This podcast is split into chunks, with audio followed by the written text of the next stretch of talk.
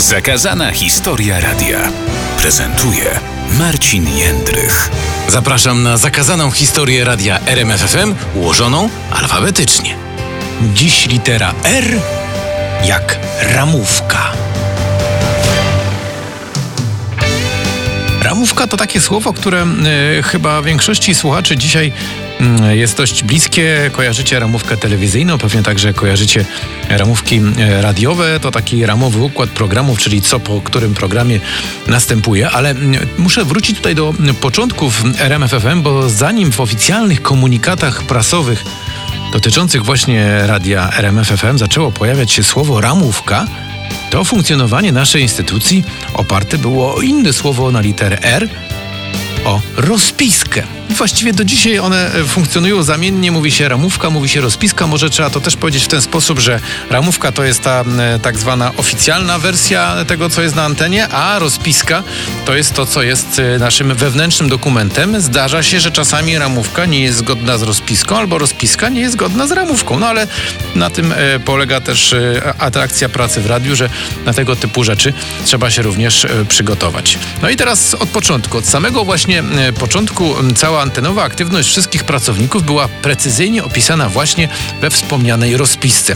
Były tam po prostu informacje, kto kiedy i w jakich godzinach pracuje. To ważne, trzeba tutaj podkreślić, że mówimy o czasach, e, usmysłowcie to sobie, początek lat 90. Nie ma mowy o jakimś internecie, nie ma mowy o jakichś e, SMS-ach, komunikatach telefonicznych. Właściwie jedynym Źródłem informacji o tym, kto kiedy pracuje, była kartka wydrukowana na komputerze, e, którą można było sobie, wtedy już można było sobie ją skserować, wziąć ze sobą do domu po to, żeby pamiętać, kiedy się ma program. Ewentualnie sobie przepisać na przykład do jakiegoś zeszyciku po to, żeby potem nie było niespodzianki, a one wtedy też się zdarzały. E, no, na początku każdego tygodnia zwykle taka rozpiska się pojawiała. Trzeba było zatem koniecznie sprawdzić, po pierwsze, czy w ogóle jesteśmy na rozpisce, no bo też się mogło zdarzyć na przykład, że dyrekcja uznała, że kolega jeden czy koleżanka no w tym układzie, w tym tygodniu na przykład e, w rozpisce się nie mieści. No i jeszcze co drugie istotne, po drugie istotne, jak szanowna dyrekcja zaplanowała nam audycję, czy inne elementy składające się na cały program. I tutaj na początku wyglądało to troszkę inaczej niż dzisiaj. Właściwie można powiedzieć, że wtedy to była bardziej rozpiska, a nie ramówka. A dlaczego? No bo e, przykładowo e, mówiący te słowa dzisiaj, e, we wrześniu 91 roku, mam dokładne notatki, więc e, proszę wierzyć, że wszystko to, co powiem, jest e, zgodne z e, tamtą rzeczywistością. Taki miałem tygodniowy rozkład. Zaczynamy od poniedziałku 9 września 91 roku. Na początek miałem jeden z moich ulubionych programów, czyli program Rok Wieczorek, który zaczynałem o godzinie 19. On trwał do godziny 22. To był taki program z muzyką, po prostu prezentacja najnowszych płyt, muzyka, ciekawostki, konkursy muzyczne, dużo fajnej zabawy. We wtorek, 10 e, września, już o godzinie 5 rano e, do godziny 9 miałem poranek z Ewą Stykowską, czyli kończyłem pracę o 22, wracałem do domu, żeby się szybko przespać, jak to się mówi. No i na piątą wracałem na poranek z Ewą Stykowską. Ale tego samego dnia, i tutaj właśnie jest ważny komunikat, także miałem program przedpołudniowy od 10 do 12. Prawdopodobnie była jakaś e, historia, że ktoś był być może chory, musiałem kogoś zastąpić albo jakieś inne zmiany były. No bo rzadko kiedy mi się tak zdarzało, że miałem w ciągu jednego dnia aż dwa programy, e, ale bywały takie sytuacje. E, potem 11 września 91 roku miałem znowu rok wieczorek, czyli wspomnianą audycję od 19 do 22, e, a następnie to był już e, poniedziałek, wtorek, środa, czwartek.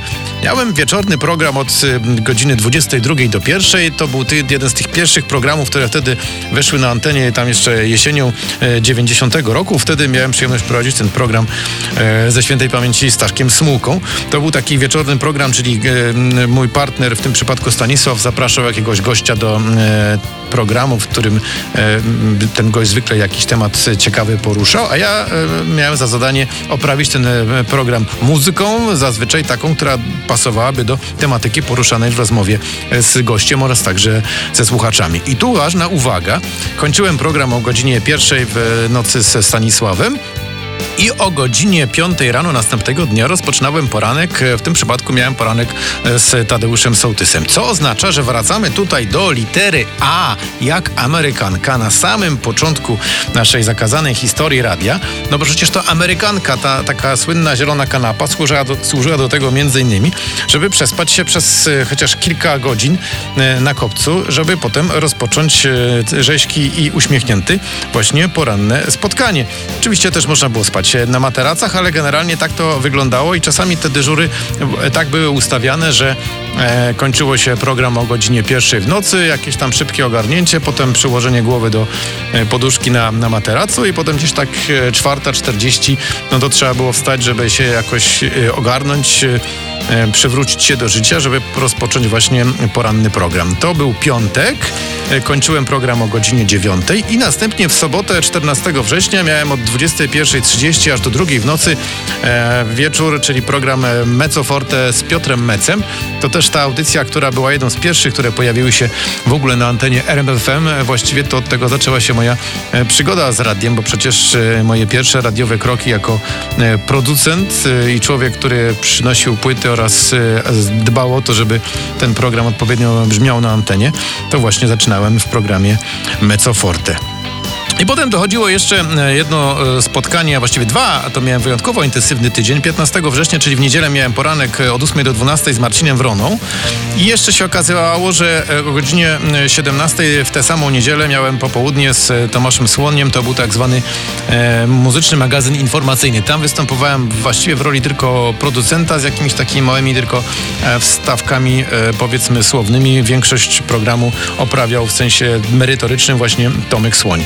Jak widzicie, w takim jednym tygodniu bywało, że tych e, programów miałem ile? Raz, e, dwa, trzy, cztery, pięć, sześć, siedem, osiem programów. No nie jest to mój rekord. E, miałem kiedyś taki tydzień, kiedy miałem w sumie 14 programów w ciągu siedmiu dni, czyli dwa dziennie, ale to długa historia. Myślę, że nie jest to czas, żeby o tym dzisiaj wspominać. A może wspomnę, a dlaczego nie? W sumie przecież jak się mówi o ramówce i rozpisce, to był taki, to był taki tydzień, kiedy radio RMF było mocno zaangażowane w festiwal w Jarocinie. To był chyba 91 rok, to mógł być 91 rok albo 92 maksymalnie. Wtedy część ekipy e, pojechała do Jarocina, do, na festiwal muzyków rockowych do Jarocina, po to, żeby robić tam program i żeby robić tam nawet radio lokalne w Jarocinie w oparciu o nasz, nasz mały nadajniczek. A ja tu zostałem na kopcu po to, żeby no, ktoś robił radio. Wtedy jeszcze byłem za młody na to, żeby jechać do Jarocina. To taki żart. E, w związku z tym miałem programy od 10 do 14 przez e, cały tydzień.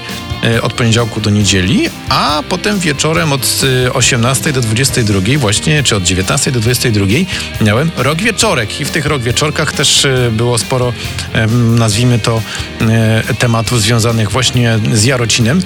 Teraz się tak zastanawiam, czy ja opowiadałem, muszę tu zrobić taką dygresję, no nie ma wyjścia, no to muszę to opowiedzieć, bo to jest ciekawa historia. Nie wiem, chyba tego nie opowiadałem. O tym, jak kurier wiózł kasety z Jarocina, może to opowiadałem kolegom. E, sytuacja właśnie wyglądała w ten sposób, że e, tam w Jarocinie odbywał się festiwal i myśmy mieli w planie właśnie prezentowanie fragmentów tych koncertów z Jarocina na naszej antenie. No ale jak to zrobić? No więc sytuacja wyglądała tak, że tam na miejscu y, nasza ekipa techniczna nagrywała taki koncert na tak zwaną kasetę DAT. To jest taka kaseta cyfrowa, mniejsza kasetka od magnetofonowej, na której dźwięk y, był rejestrowany cyfrowo. Być może niektórzy z Was się z tym spotkali. Jak nie, to warto sobie teraz wyszukać, zobaczyć. Magnetofony wyglądały bardzo podobnie, ale jakość w sensie zapisu jakby gwarancji, że ten zapis nie będzie podlegał różnym uszkodzeniom, były na pewno większe. Całe archiwa radiowe, całe magazyny są pełne właśnie kaset dat, na których zapisane są różnego rodzaju właśnie ślady, czy też wszystkie te dźwięki związane z historią radia. No i zapisywane były te kasety na, e, znaczy te koncerty na kasety dat, no i potem miało być dostarczone na kopiec Kościuszki. Jak to zrobić? No oczywiście kurierem, ale wyobraźcie sobie, że wtedy początek lat 90. kurierzy to się dopiero rozkręcali. To dopiero była powiedzmy, że cała zabawa z kurierami jednym wielką przygodą zarówno dla kurierów, jak i dla tych, którzy zamawiali tego kuriera. I wtedy myśmy oczywiście też zamówili kuriera, który miał za zadanie odebrać przesyłkę z e, kasetami w Jarocinie, no i możliwie jak najszybciej dojechać na kopiec Kościuszki, żeby te kasety tutaj do Krakowa, po to, żeby te kasety przekazać mnie, żebym ja mógł je odpalić na antenie i powiedzieć, oto kolejny koncert z Jarocina. Oczywiście to były koncerty z dnia poprzedniego, no bo aż tak się nie dało, tylko tam do późnego wieczora trwały koncerty, potem następnego dnia te kasety miały zostać dostarczone do Krakowa. No i kurier przyjechał gdzieś tam do Jarocina, podkreślam cały czas, bo to w tych historiach tutaj e, się często też pojawia. Przecież nie było tam jak do nich zadzwonić, był jedyny telefon, to był w biurze prasowym w, e, w Jarocinie. Oni tylko mieli za zadanie, to było wcześniej ustalone, wsadzić te kasety. Nie dało się sprawdzić, co się dalej z tym dzieje. Kurier też nie miał telefonu komórkowego, nie miał nic. Przyjeżdżał, zabierał przesyłkę, miał ją dostarczyć tutaj do nas, do radia. No i wyobraźcie sobie taką sytuację, że e, ja tutaj, mając ten rok wieczorek, czekam na tego kuriera, bo te materiały z tego Jarocina z poprzedniego dnia, no właśnie miały być e, jedną z części mojego wieczornego programu od 19 do 22. No i sobie no, kurier był rano, zabrał przesyłkę, ileż można jechać z okolic Poznania do Krakowa. No, nie było wprawdzie wtedy jeszcze autostrad, no ale 4, 5, 6, 7 godzin, no może 8 godzin, no ale bez przesady. Godzina jedna, druga, trzecia e, mija, kuriera nie ma. Czekamy cały czas. I wtedy chyba było nawet tak, że ten kurier dojechał jakoś po godzinie 22 albo nawet jeszcze później, bo się okazało, że biedny kurier po prostu nie mógł znaleźć drogi pogubił się w Krakowie. Był pierwszy raz, to był jakiś kurier z Poznania. Przecież nie było Google Maps, nie było jak tego sprawdzić, nie miał być może aktualnej mapy. Nawet nie wiedział, gdzie jest radio RMF, bo wtedy radio nadawało przecież na falach lokalnych, tylko w Krakowie. Co oznacza, że po prostu był facet zagubiony, biedny. I ja tutaj już potem stałem przez dobrze kilkanaście, dobre kilkanaście minut przed wejściem, modląc się e, i błagając o to, żeby wreszcie przyjechał. No i w końcu przyjechał, rzucił tę paczkę z kasetami. E, wtedy oczywiście od razu zmieniliśmy e, charakter programu po to, żeby m, na tych słuchaczy, którym obiecywaliśmy co chwilę, no, że już kurier dojeżdża, za chwilę będą kolejne fragmenty e, koncertów z Jarocina, bo to wtedy dla słuchaczy było niezwykle istotne. To był taki też przykład na to, jak można e, przekazać e, pewien fragment rzeczywistości, która gdzieś tam się dzieje w jakimś Jarocinie, o którym niektórzy słyszeli jakiś mityczny koncert, jakiś mityczny festiwal nagle ten festiwal pojawia się na antenie e, w pełnej wersji. Po prostu puszczało się kasetę i całości to grało od początku do końca. Nie było żadnej edycji. No i to taka właśnie historia z e, ramówką, kiedy czasem e, pewne wydarzenia powodują, że ramówka musi zostać nagle zmieniona i musi się to wszystko dziać w zależności od e, rozwoju wypadków. Zresztą potem w kolejnych latach, e, dziesięcioleciach e, zmiany ramówki nieraz następowały właśnie w związku z zwykle jakimiś bardziej tragicznymi czy bardziej przykrymi wydarzeniami. No i tak jak wspomniałem wcześniej, wracając do tej części, która związana była z ramówką z 91 roku i jak było widać po tym, co powiedziałem, atrakcji i różnorodności dla prowadzących programy w tamtym początkowym okresie na pewno nie brakowało. I właśnie dlatego co tydzień trzeba było sprawdzać w poniedziałek, jaki jest plan na dany tydzień, jak dyrekcja rozpisała. To można obrazowo pokazać jako taką szachownicę, czyli taki właśnie układ. Poniedziałek, ranek, wtorek, wieczór, środa, popołudnie, w czwartek, ranek, w piątek, coś tam, na przykład też wieczór, potem w sobotę wieczór do, do drugiej i potem jeszcze ewentualnie w niedzielę coś, albo już tym razem niedziela wolna. No i e, dochodzimy teraz tutaj do takiego etapu, w którym e, po e, wielu latach, po ten układ taki rozpiskowy trwał przez dobrych kilka lat.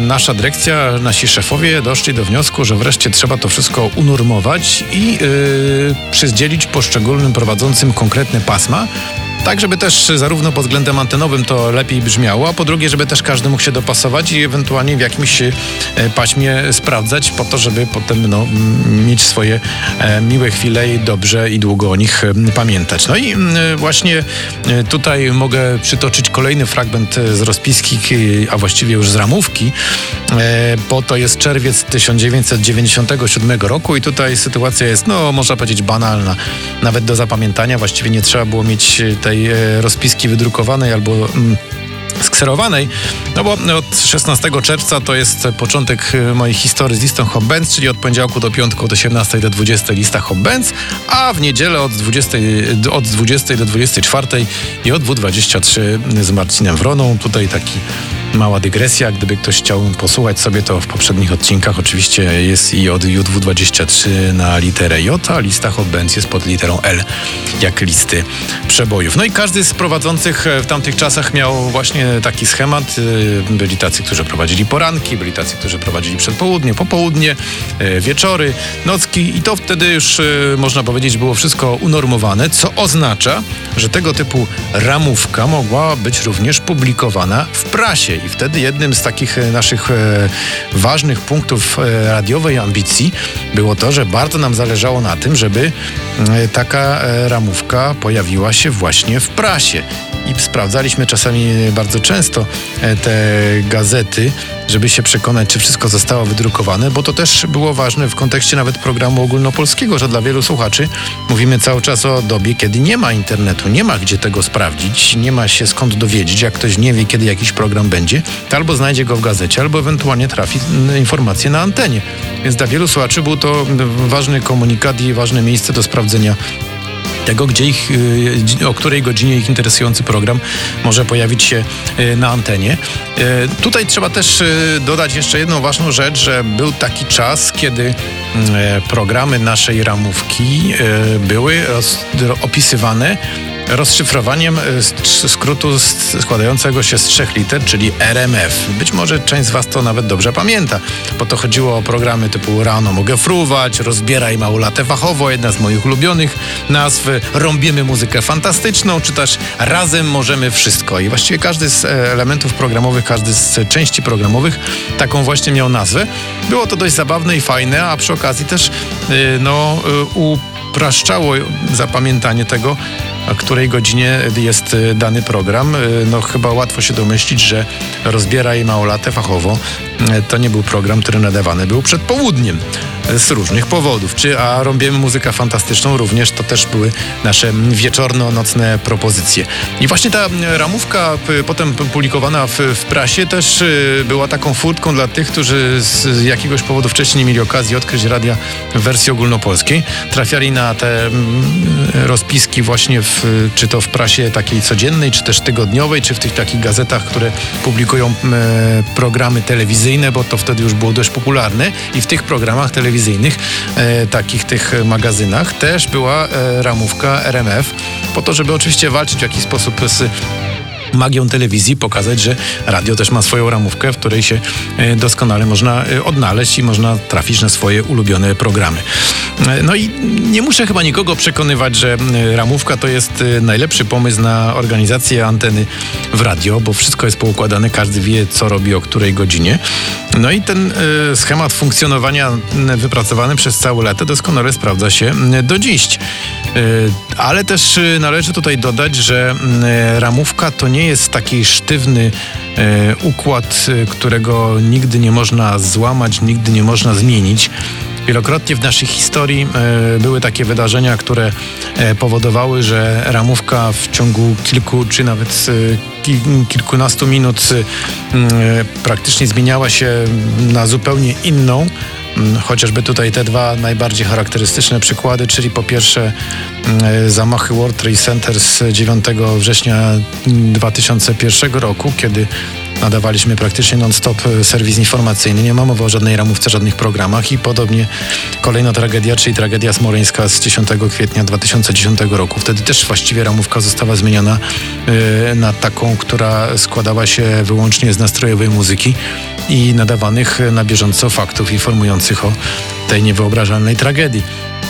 Co oznacza, że e, radio niby jest związane z ramówką i to jest taki kręgosłup radia, taki schemat, e, dzięki któremu radio może funkcjonować właśnie w taki sposób, ale z drugiej strony no, ramówki są po to, żeby je łamać, po to, żeby je zmieniać. Jak e, były może bardziej przyjemne i pełne emocji, radosne wydarzenia, takie chociażby jak mecze naszych piłkarzy ręcznych, naszych siatkarzy, czy nawet naszych piłkarzy nożnych, to też zdarzało się tak, że programy były przedłużone albo programy były zmienione właśnie po to, żeby przekazać te emocje, żeby e, dać się ponieść e, tej radości, tej frajdzie, którą e, dawali nam właśnie nasi sportowcy, czy też powiedzmy, żeby tutaj nie nie wyróżniać tylko y, tak zwanych y, drużynowych ekip, również soliści, artyści, sportowcy, którzy również zdobywali dla nas wielkie, wspaniałe trofea, takie chociażby jak Adam Małysz czy Justyna Kowalczyk. Też wtedy, jak coś się działo, jak oni biegli po, czy skakali po złote medale, to też oczywiście ramówka wtedy